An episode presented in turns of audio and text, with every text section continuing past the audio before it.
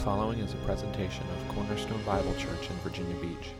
For more information on Cornerstone, as well as additional sermon downloads, please visit cbcvirginia.com. You realize by being here today, all of us are now officially survivors. We survived uh, Winter Storm Jonas.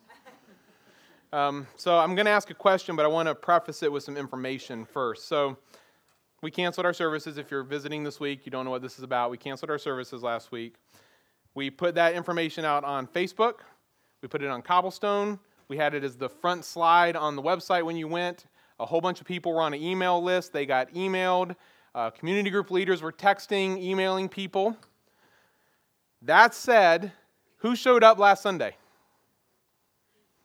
Skirties? Yes, hey, there we go. You're the most committed family at Cornerstone, and we honor you publicly. I actually knew about that already. Uh, I just didn't know if they were the only ones. The rest of you who showed up who maybe aren't admitting it, uh, I guess that's good as well. Some of you are like, I wasn't coming either way, so I didn't check anything and it was all fine. Uh, thank you for being here today. Thank you for those who are visiting. Thank you for all of those who were standing in the back for a very long time there. I apologize uh, to you for not having more seats available.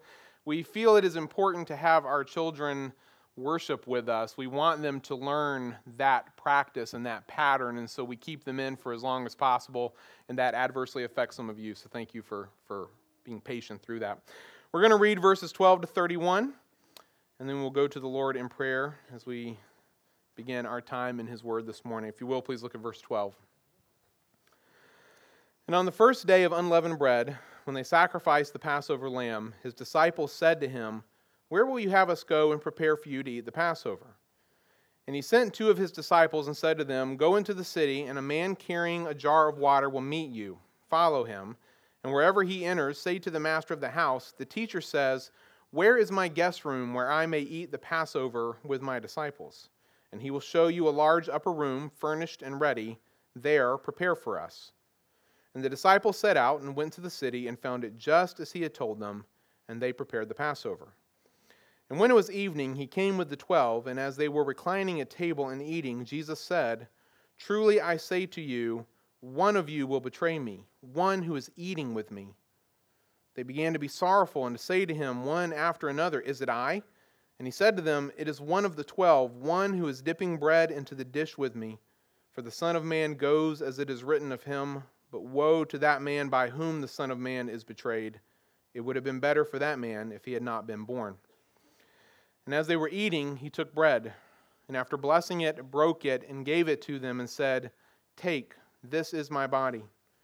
And he took a cup. And when he had given thanks, he gave it to them, and they all drank of it. And he said to them, this is my blood of the covenant, which is poured out for many. Truly I say to you, I will not drink again of the fruit of the vine until that day when I drink it new in the kingdom of God.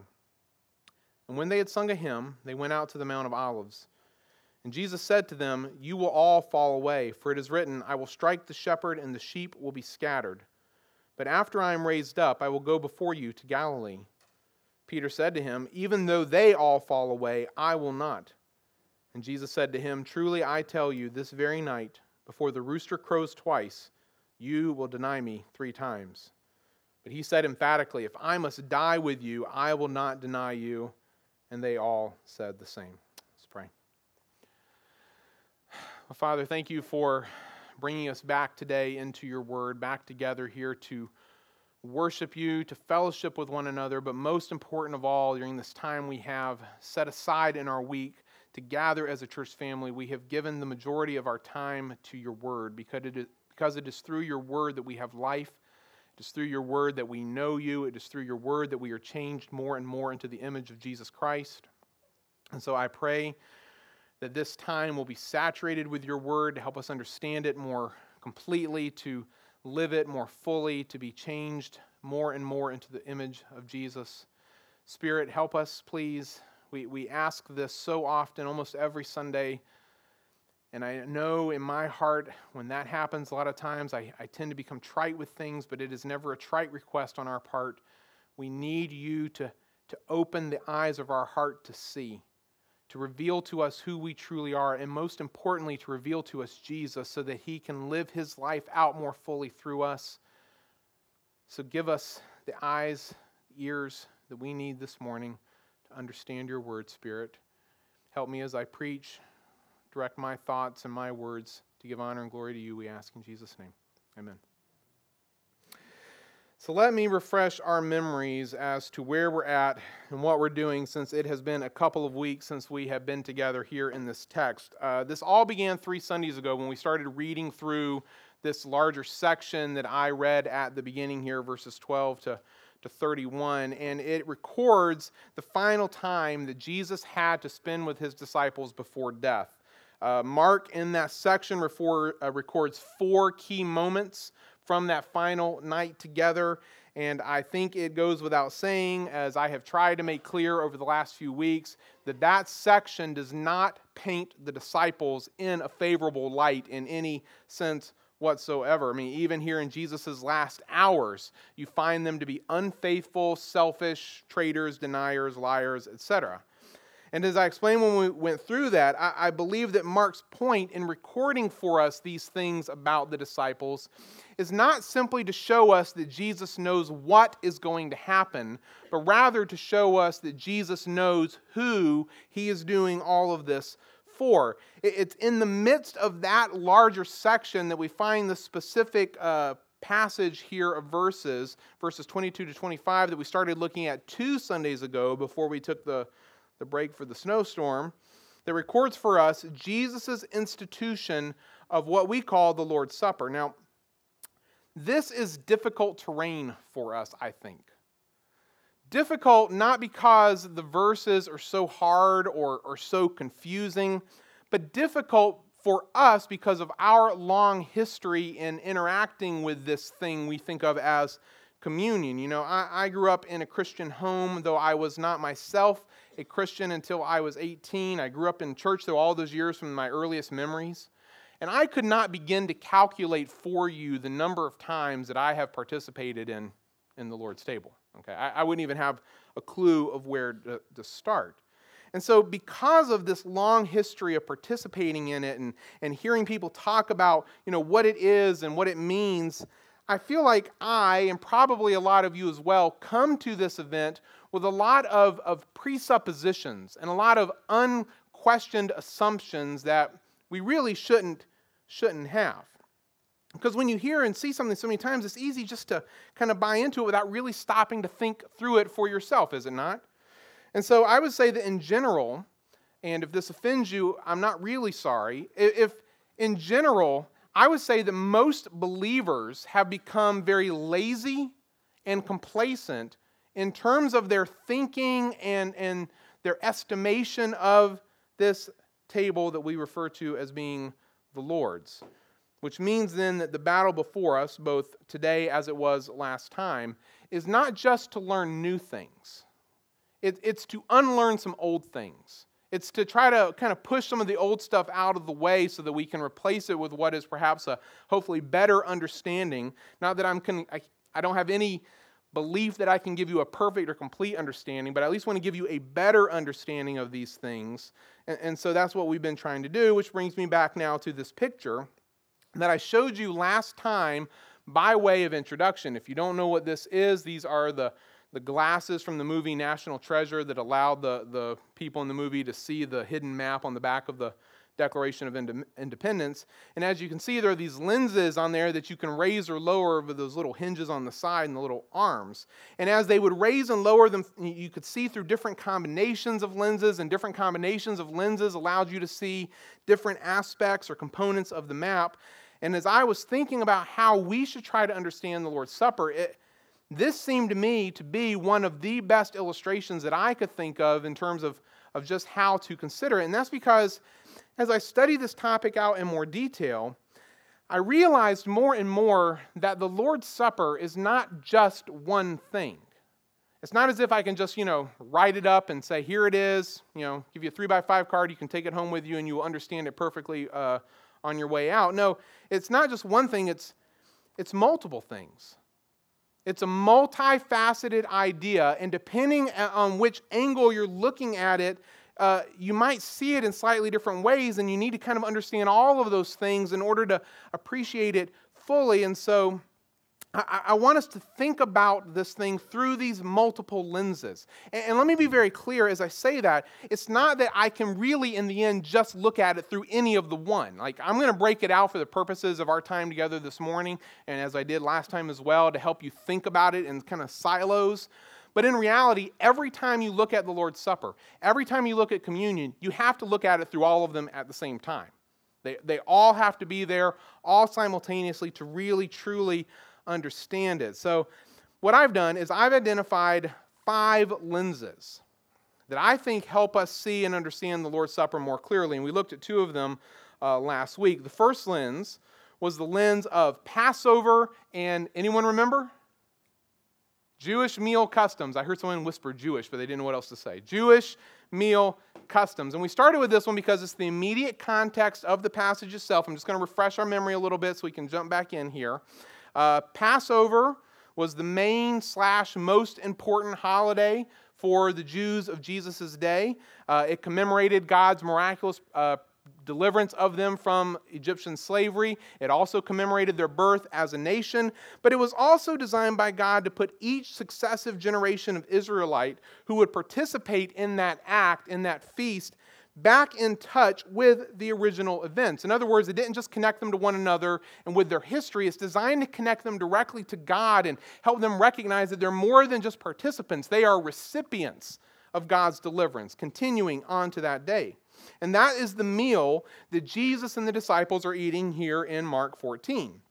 And in any Jewish meal, not just at Passover, it's not exclusive to that, at any Jewish meal, there would come a point in the meal where the head of the household would uh, take a piece of bread and they would lift it up to heaven and they would pronounce a blessing on it, a genuine blessing, not just thank you, Jesus, for our food, bless grandma, amen. It was a genuine blessing on the, on the bread, and then they would break it, and all the people who were around the table were supposed to say amen, acknowledging their connection to the blessing, and they would break it and pass it out, and each person would eat.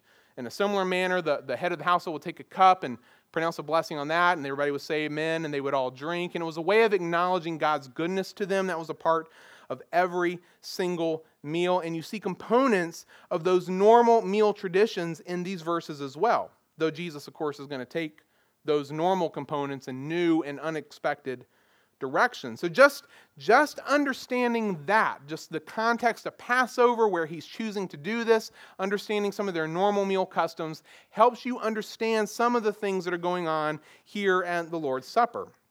Second lens we looked at last time was the lens of covenant. The lens of covenant. And as you can see here in Mark's recording of the story, Jesus, as I said, follows the normal Jewish meal customs, except that, as I said, he takes them in new and unexpected directions. After blessing the bread and the cup, he interprets these acts in light of covenant, which indicates that Jesus is seeing this meal, this thing that he's doing at this evening's dinner, as a covenant ceremony. Now, as you look through the Old Testament, I don't have the time to, to rehash for you this morning what a covenant is or why that really is so important. So, if you are, were not here two weeks ago, I would encourage you to go onto our website and listen. I explained some of that last time.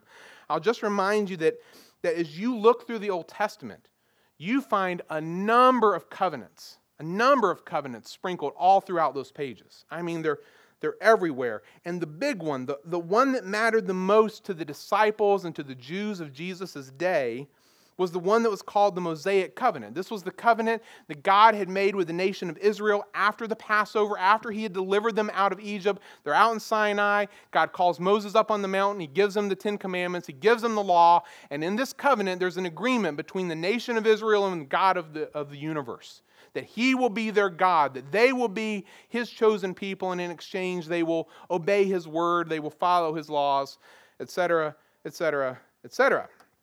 But if you know anything about the scriptures at all, even a little bit, you probably know that Israel failed terribly over and over and over again. And so God, at some point, had made a promise to them, saying that He was going to do away with this old covenant that they had been so unfaithful to, and He was going to replace it with a new covenant. This covenant would be very different than the old because it would not be based on man's ability to, to be faithful to God's commands. It would be based on God's ability to be faithful to himself. He would remove their sins, He would put their law in their hearts. This, this new covenant would be so much better. And it is this new covenant promised by God long ago that Jesus is inaugurating at this evening's meal. Again, I explained that in more detail last time. And it's got all the normal components of a covenant ceremony. When, when two parties would enter into covenant with one another, there had to be a sacrifice of a bull or lamb. its body had to be broken. Uh, its blood had to be spilt, sprinkled on those who are entering into the covenant so that the covenant itself could be ratified. And then once the covenant itself was ratified, a sign would be given for, to help the parties remember the, the promises made. Well, in this new covenant, no lamb, Jesus himself presents his body. He will be the lamb whose body will be broken, and it will be his blood who will be shed. And the sign that will be given will remind all of those, which I think that's what the Lord's table represents, the sign given will remind those who are part of this covenant of the great truths that are there because of Jesus' sacrifice. This, folks, is it's covenant language.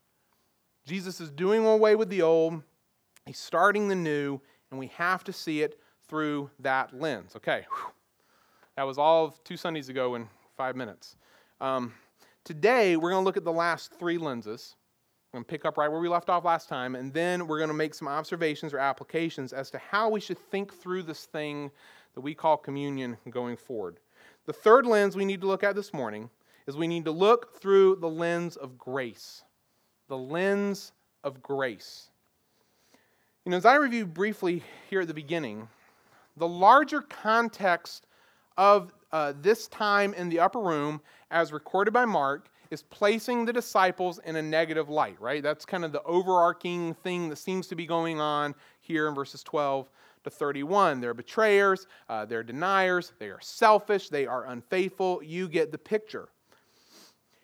And it is really interesting to me then that out of all the places that, that the Lord could have instituted this this moment, he chooses to do so in this context, right smack dab in the middle of all of that. That, that Jesus isn't entering into this covenant with amazing, faithful people who you get to see at their best moment, right? I mean, he's entering into this covenant with unfaithful sinners shown in their worst moment. And it highlights again for us the significance of, of Jesus knowing who he is dying for. It's part of why I've been emphasizing that so much along the way. He, he's not dying for humanity at its best or even what he hopes or thinks may be his best. He is, he is dying, knowingly dying for humanity at its very worst. And that, my, my friends, is, is grace. And I, and I just want us to stop on this point for a moment so that we can just sit and, and, and soak in the reality of, of this statement because this hits at the very core of what it means to be Christian in the first place. I mean, do you, do you understand, do you really understand and appreciate it, appreciate what, what we claim as believers in Jesus? For example, we're claiming that there is a God who has created this world, right? That He's created us, He's created the universe, everything we know. Uh, we're claiming that this God has revealed Himself to be a holy, righteous, sovereign God, and that we fail daily to live up to those standards. And, and, and, while we all may acknowledge that, even I think people perhaps out in the world will acknowledge that to some degree or another, the next part is what really draws the line between the true Christian worldview and the non Christian worldview. And that is that we claim that there is a penalty for that failure to live up to those, those standards. That it's not just, you know, God is as celestial grandpa who is happy with us no matter what and loves us and pats us on the head and lets us go. That there is a genuine penalty for sin. A punishment that he will not just let go and that we are unable to avoid on our own. Hopelessness, folks, is at the core of Christianity. If you do not understand this, then you don't really understand what it means to be a believer. Hopelessness is at the core of Christianity because we are lost on our own And yet, at the very same time that we make that statement, we claim another truth that there is hope. Despite all of that hopelessness, there is hope because we have a God who has taken action on our behalf since we could not. Let that just think, sink in. I mean, you may acknowledge that, you may agree with that, or you may not, but at least understand that, that the hope we have is not related to anything that we can bring to the table. Nothing at all. Rather, the hope we have is because God chose to do something for us on our behalf that we could not do for ourselves. Paul, Paul said it like this to Timothy my favorite verse on this subject, one I have shared several times in the past. He's talking about God. Verse 8 and verse 9, he says, God who saved us, and he called us to a holy calling, not because of our works, but because of his own purpose and grace, which he gave us in Christ Jesus before the ages began. And just think about the statement that despite our sin, God is willing to, to save us, to call us with this this holy calling of salvation, of being right with Him. But why is He willing to do that? What, why would He ever turn to us in this kind of positive, loving way? Is it because of we turned our lives around first and He looked at us and says, Well, never mind, they're good people after all? Or is it because He sees real value in us because we chose Him? No. Paul says He saves us for two reasons and two reasons only because of His own purpose and because of His own grace his choice to save us. And please think deeply about this. His choice to save us is his own, it is not ours. He didn't have to. We didn't choose him. He chooses us. It's his own purpose. And in choosing us, he shows us his own grace. Grace is getting what you do not deserve, right? We just said at the beginning, at the heart of Christianity, of the Christian worldview, is this belief that we deserve a penalty and a punishment for our sins, that we deserve that rightly from God, and yet we're saying that God chooses us still. He chooses us not after our lives have been fixed, not after we've turned everything around, not because we're good enough. He chooses us when we are sinners and traitors and deniers and liars and unfaithful. He chooses us in grace. And this, this grace, Paul, that he talks about here in verse 9, it's not a fuzzy concept. Who is this grace personified in?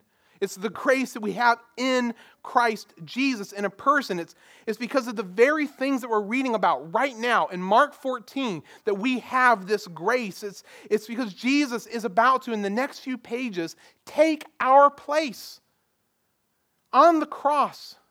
He's about to stand before the throne of God and endure the wrath that was rightly targeted at you and me. This is where we're heading in Mark.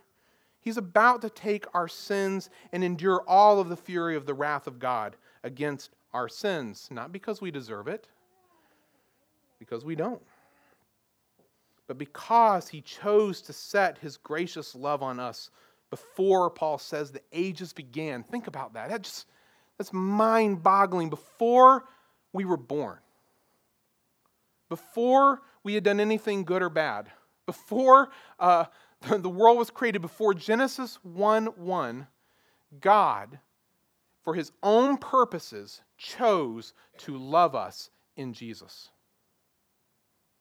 He chose to love us in Jesus and to send his son to die so that I could be his. This is grace, folks.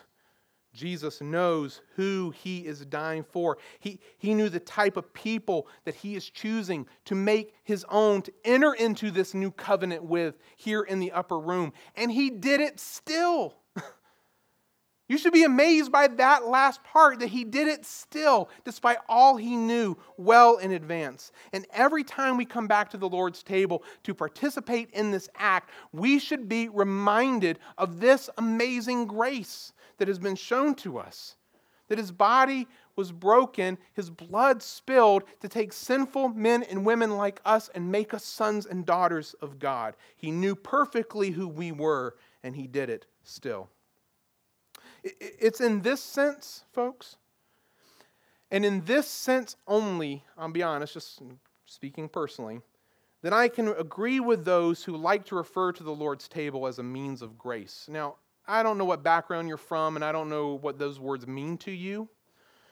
Um, Normally, I don't like that language because historically and lexically, if you call something a means of grace, it means that by doing whatever that thing is, participating in it, you get grace from God. Doing this equals getting grace, okay? That's typically how that language is used. And let's be very clear there is no thing that you can do to merit God's grace. Nothing whatsoever just saw in 2 Timothy 1 9. The only reason that anyone gets grace from God is because he chooses to give it. It's his own purpose, okay? So let's be very, very clear on that. So, generally speaking, I do not like referring to communion or the Lord's table as being a means of grace. I think it is a confusing statement at best. But for some reason, it has become popular and more common in evangelical circles to read scholars and authors talk about this thing as being a means of grace. And if by that they mean that coming to the Lord's table should be a tangible and practical reminder of the undeserved grace of God that has been shown to us that we've received, then I will begrudgingly be okay with their language, but I still don't prefer it. I still don't prefer it because I still think it's confusing, but if that's what they mean by that, okay, I can I can let it go because when we come to this table, we should be overwhelmed by grace. Like I, that's one of the biggest takeaways for me in this study is the the centrality of grace or what should be the centrality of grace in the Lord's table. We, we should be overwhelmed by this. One of the um, one of the authors I was reading, he connected this idea of the centrality of grace to the issue of examining oneself that Paul talks about in 1 Corinthians 11. Now, I know, I know that I have been guilty of thinking of that concept of self examination. You know, we sometimes will do that often, normally do that before we participate. We often treat that as a time of Protestant confession and penance. All right, we're not Catholic, but we treat that time almost as if we're Catholic. Hey, here's your moment to confess your sins, think about all the bad things you did, and, and, and tell Jesus um, as if somehow we have to be worthy to participate in the Lord's table. And while certainly Paul does tell the Corinthians to not eat and drink in an unworthy manner, I get that. Studying this in its entirety has forced me to realize that I need to go back into 1 Corinthians 11 and dig in there a little bit more because I don't think I really fully understand that passage, but that'll have to come at another time. The, the reason I'm saying this is because our unworthiness is actually a beautiful component of the Lord's table. It's interesting. Jesus doesn't ask the disciples to change who they are before he gives them the bread and the cup. He doesn't ask, like Mary or Martha, to play a verse silently or quietly. on not silently, that'd be weird. I can play silently the piano really well. I'm like Ray Charles over there. Uh, he doesn't ask Mary or Martha just to play a verse quietly on the piano in the back while they all take a moment just to bow their heads and think. Um, he gives the bread and cup to the traitor. He gives the bread and cup to the guy who's going to deny him three times before morning comes.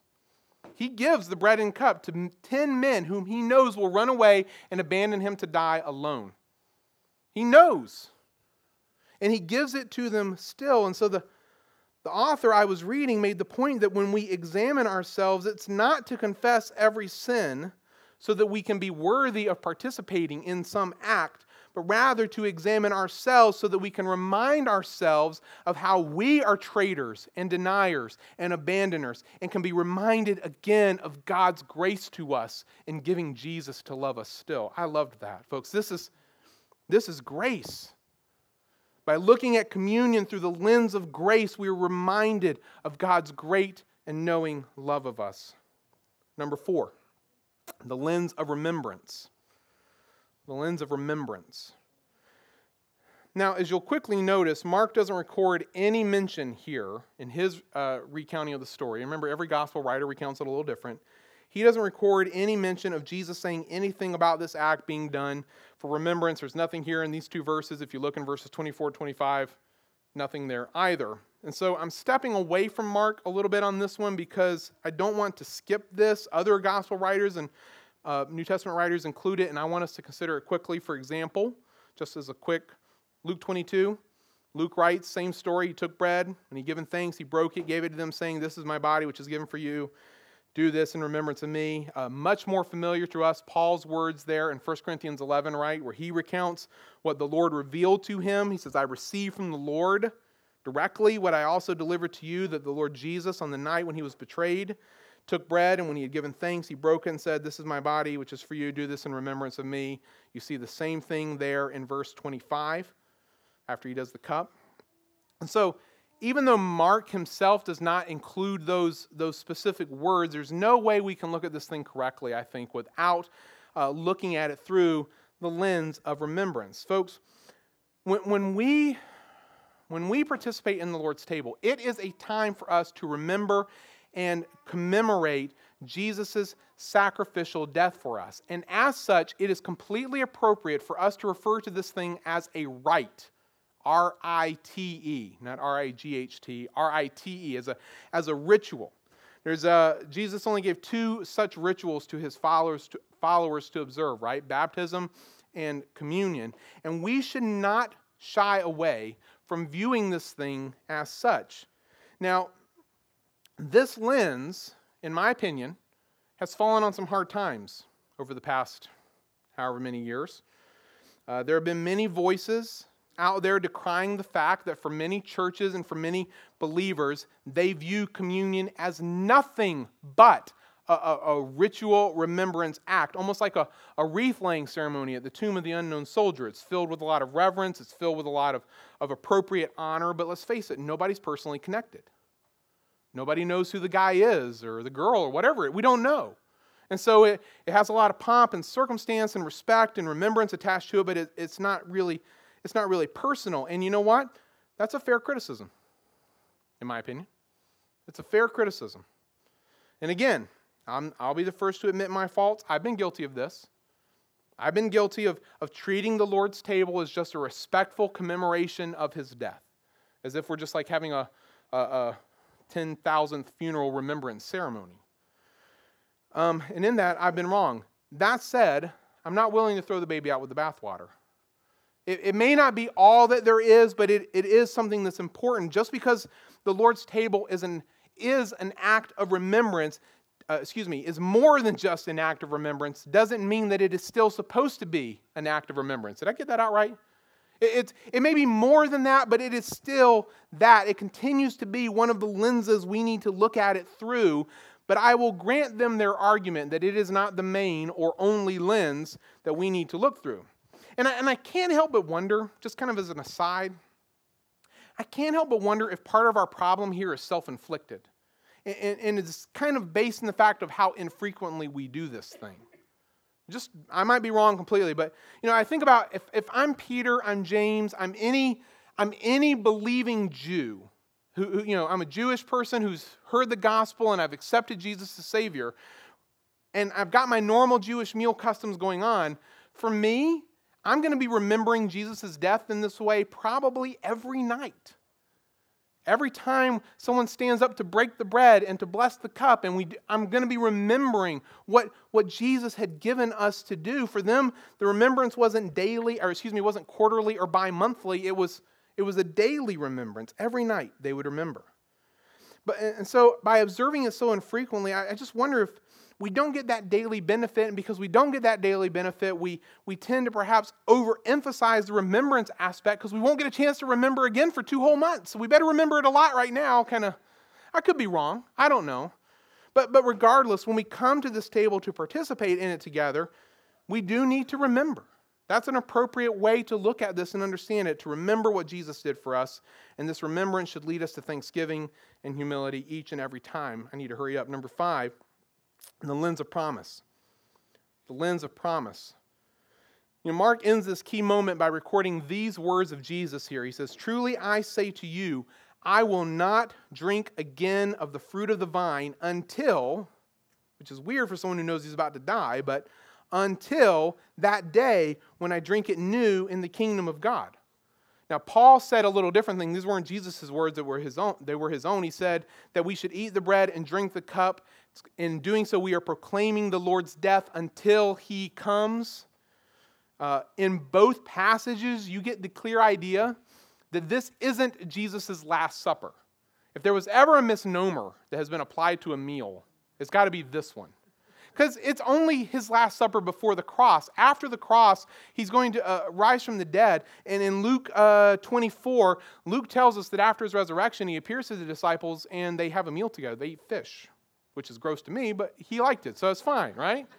John, in John 21, is going to record another story where the disciples are out fishing and he calls them back in after they've caught this miraculous amount of fish. And he's already got like a fish fry going. He's got like a campfire and stuff's going. And John never uses the words he ate, but it's kind of the assumption that he's eating with them.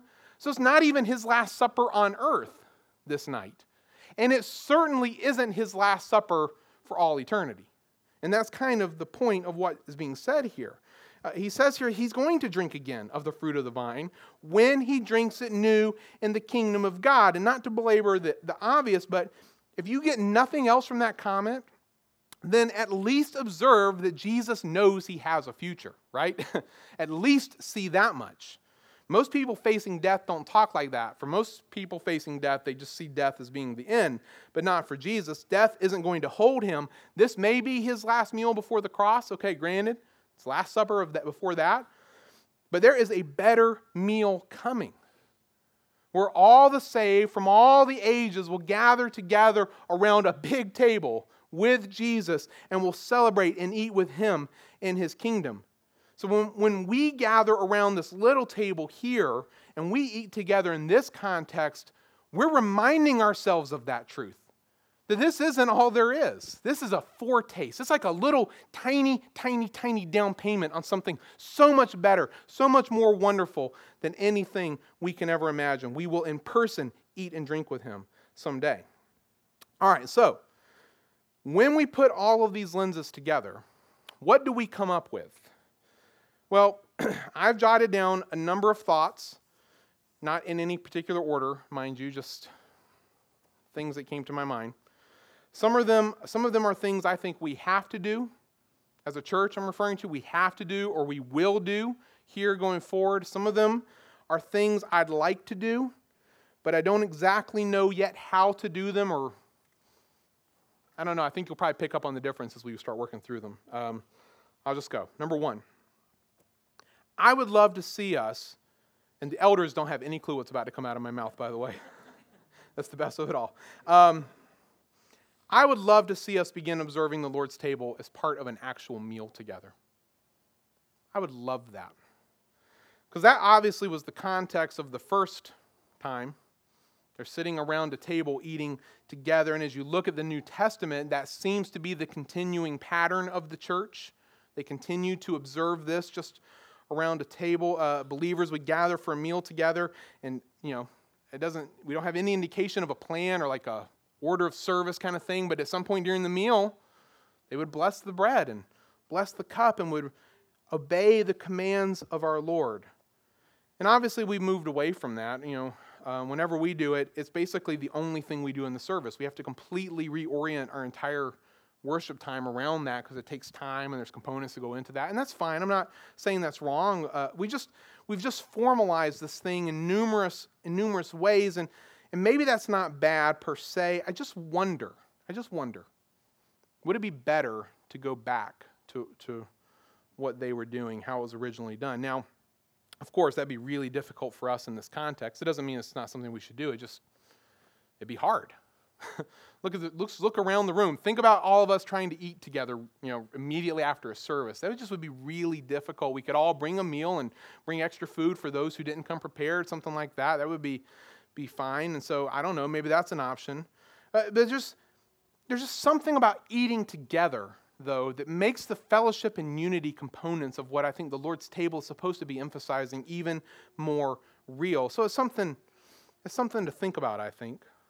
Um, along with that, and this isn't really a different point in my mind, it's kind of connected, but it's probably also time for us as a church to rethink when and where we observe this thing.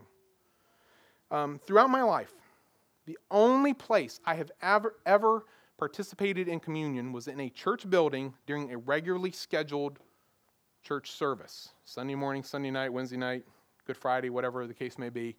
I, I don't remember, apart from one time my dad got in his head that we should do it at, how, at the home, and he got some saltines and Welch's, and we kind of had our own.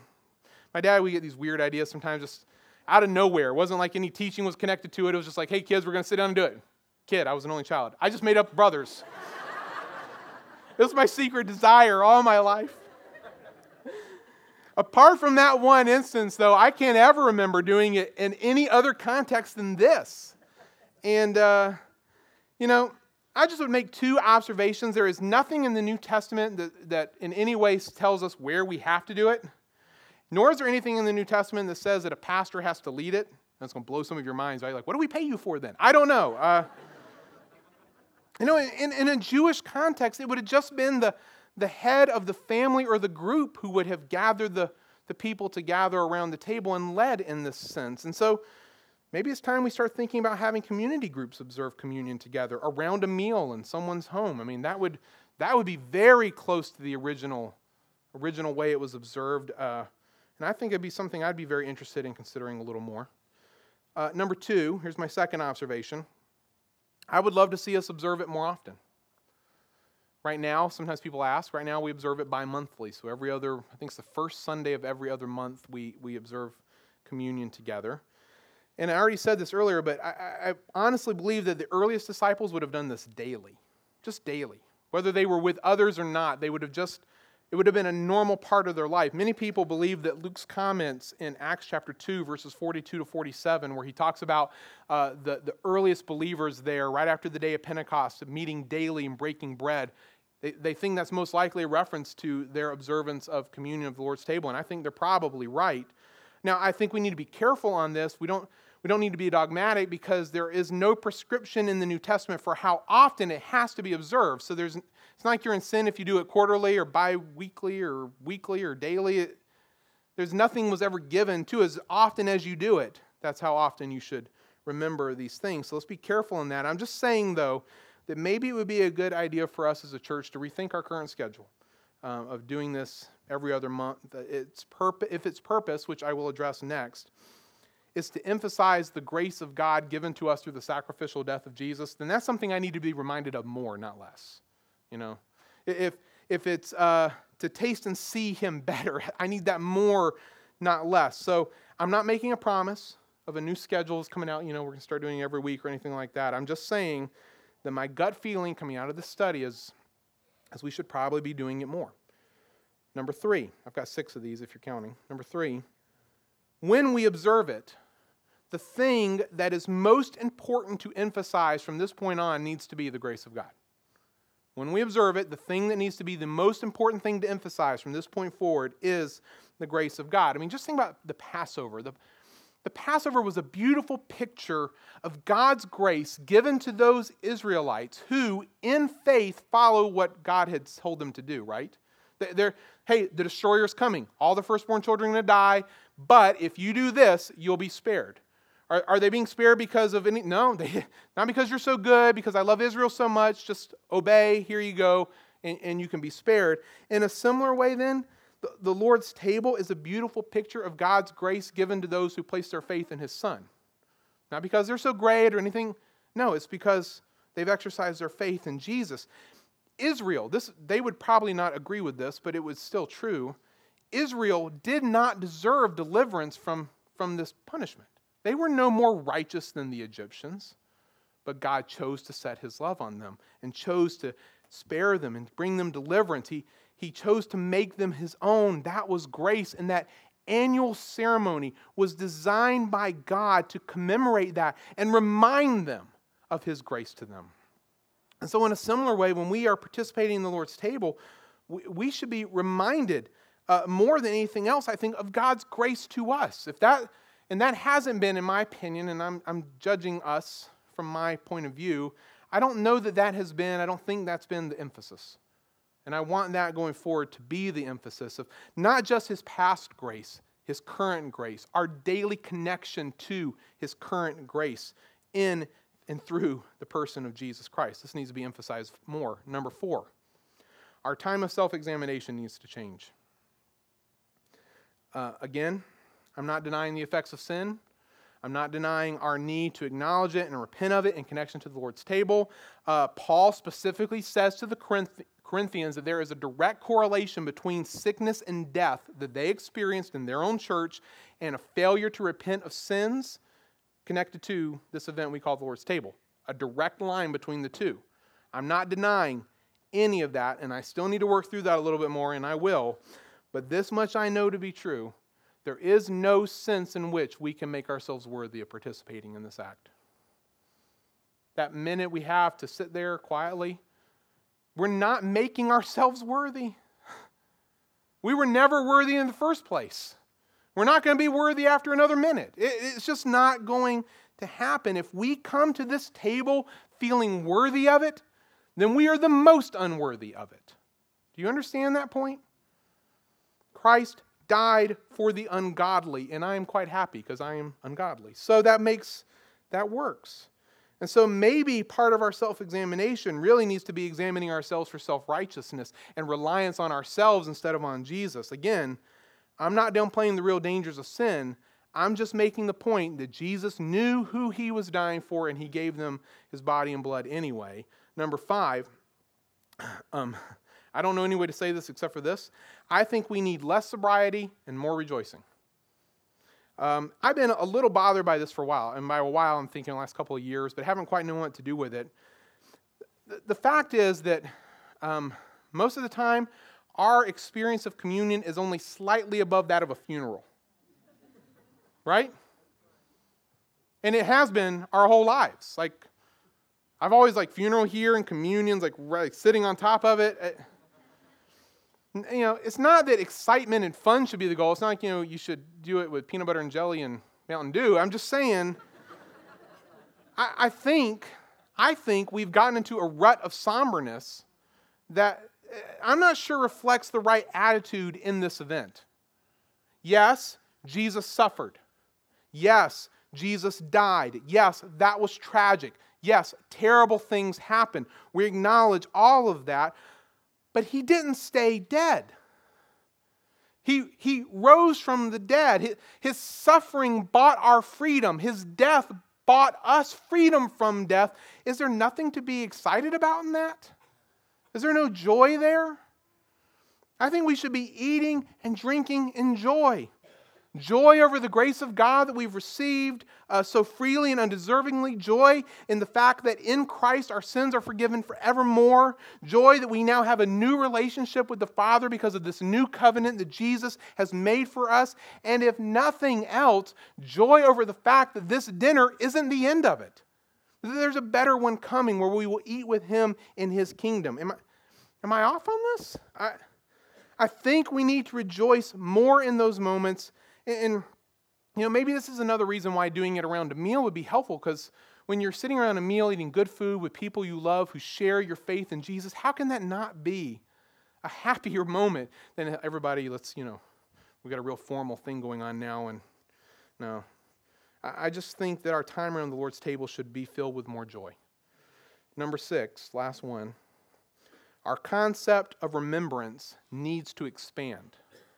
Our concept of remembrance needs to expand.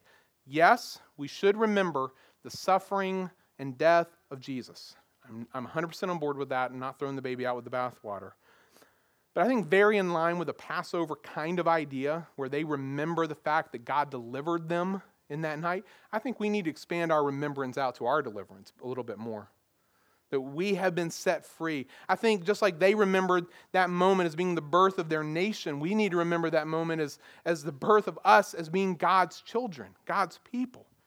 That we are not just participants, we are recipients of God's goodness. These, they're not just from 2,000 years ago that we're just like kind of rehearsing for fun. No, we are present day partakers in the grace of God shown to us in Jesus. So, what should you do?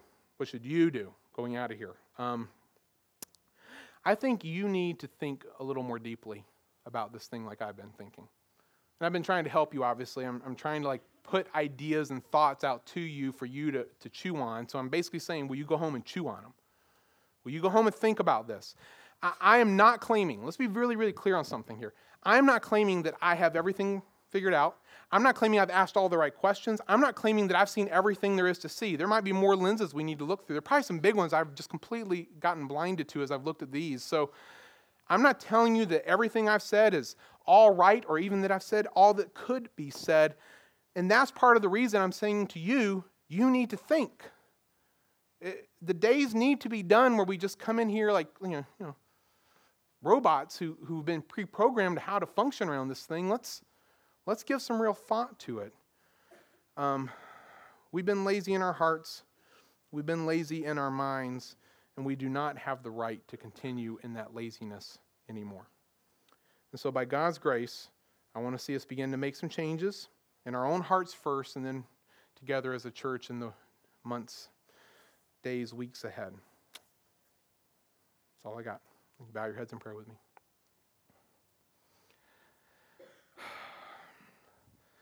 Father, forgive us. Um, I don't even know exactly where to come at this from, from a corporate perspective necessarily, because I, I look at my own heart, I look at my own mind, the way I see this thing, have seen it for so long, have thought through it, my lack of thinking through it, and I'm embarrassed, and, and I feel like there's a lot of uh, sin and failure connected to that, and so I, I am just reminded again this morning of the complete forgiveness we have in Jesus, and that you, you see us through him, and I'm thankful for that thankful that, that we as a church body aren't judged based on our own merits or our, our own faithfulness. We are a church in Jesus. Everything is bound up in Him. We are one in Him, and you see us through Him. And so, thank you for your long suffering patience.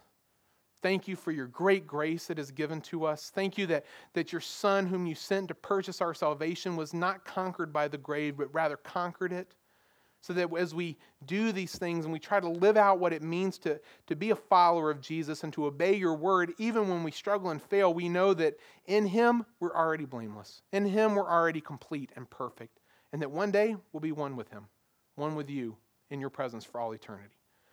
And so as we go forward from this, I feel like I have almost more questions than I have answers, and probably that reflects the heart of many of the people sitting in front of me right now. Um, we don't want to be dogmatic where you're not dogmatic. We don't want to, to be zealous for things that you have not prescribed. So, so help our hearts to be humble, but also help us to be engaged, to be thinking about this, praying about this, asking good questions, encouraging one another, talking to one another about these things because we want to honor you the way that you have, have given for us to do. And so thank you for your word. Thank you for your spirit, making it clear to us. In Jesus' name, amen.